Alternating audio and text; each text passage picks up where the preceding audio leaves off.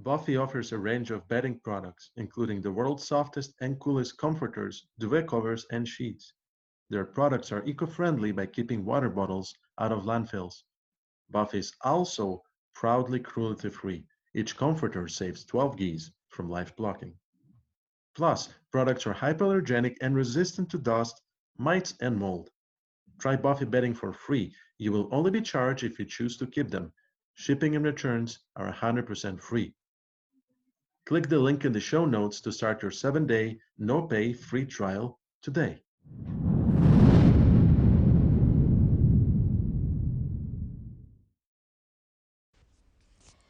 Hello, my name is Emma Dantes, and this is my podcast, Home and Spaces by Emma. Today, I wanted to talk briefly on three ways to help you save money for a home. Of course, number one is that you must prioritize. Saving for something important like a home is all about priorities. You have to decide what is more important eating out all the time, taking expensive vacations, buying all the latest stuff, and driving brand new cars? Or are you willing to tighten your belt and save for a house? It's totally up to you. If saving for a home is one of your top priorities, then try to identify areas where you can cut back so that you can put money, um, more money into your savings. The best way to identify areas to cut back is to do a budget.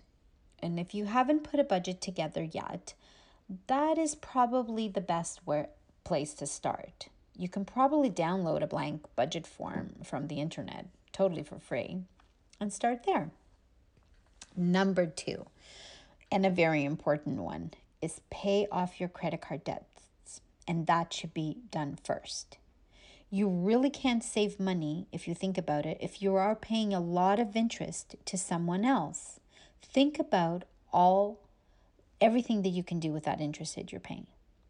And since TransUnion uh, recently in December um, 2019 noted the significant milestone, they use this word, significant milestone, that the outstanding credit card balances in Canada exceeded a hundred billion dollars in the third quarter of 2019. This is a first.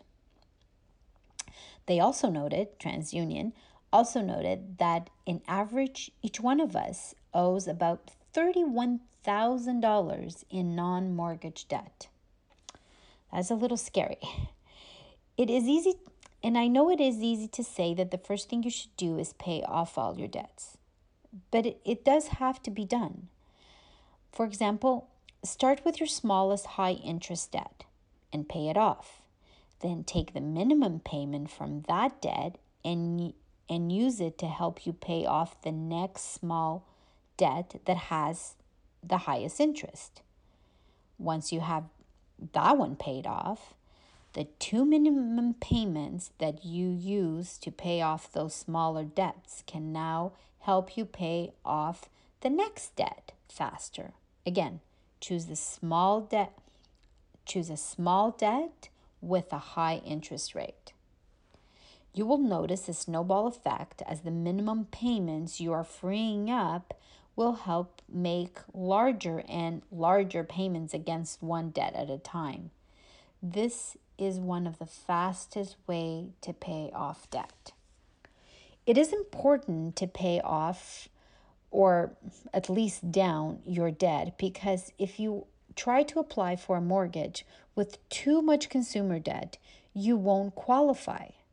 For most people to qualify for a house, for the, the house that they want, they usually have to pay down their credit card debt first. Now, one of a, a quick way that I find that, and, and it's easy and it's, I, I find that it's a great idea to save more money. So, for example, if you get a raise from work, take that extra money and save it in a separate savings account. It, it might not seem like much, but it will add up. Also, try saving bonuses. If you get a bonus, put that in, in, a, in a separate savings account or extra sales commissions or your tax refund. tax season is around the corner, take your tax refund and put that in a separate savings account. You will see that slowly it will increase and things will add up and it'll be easier to save for a home. Well, until next time, thank you for listening and um, have yourself a great day.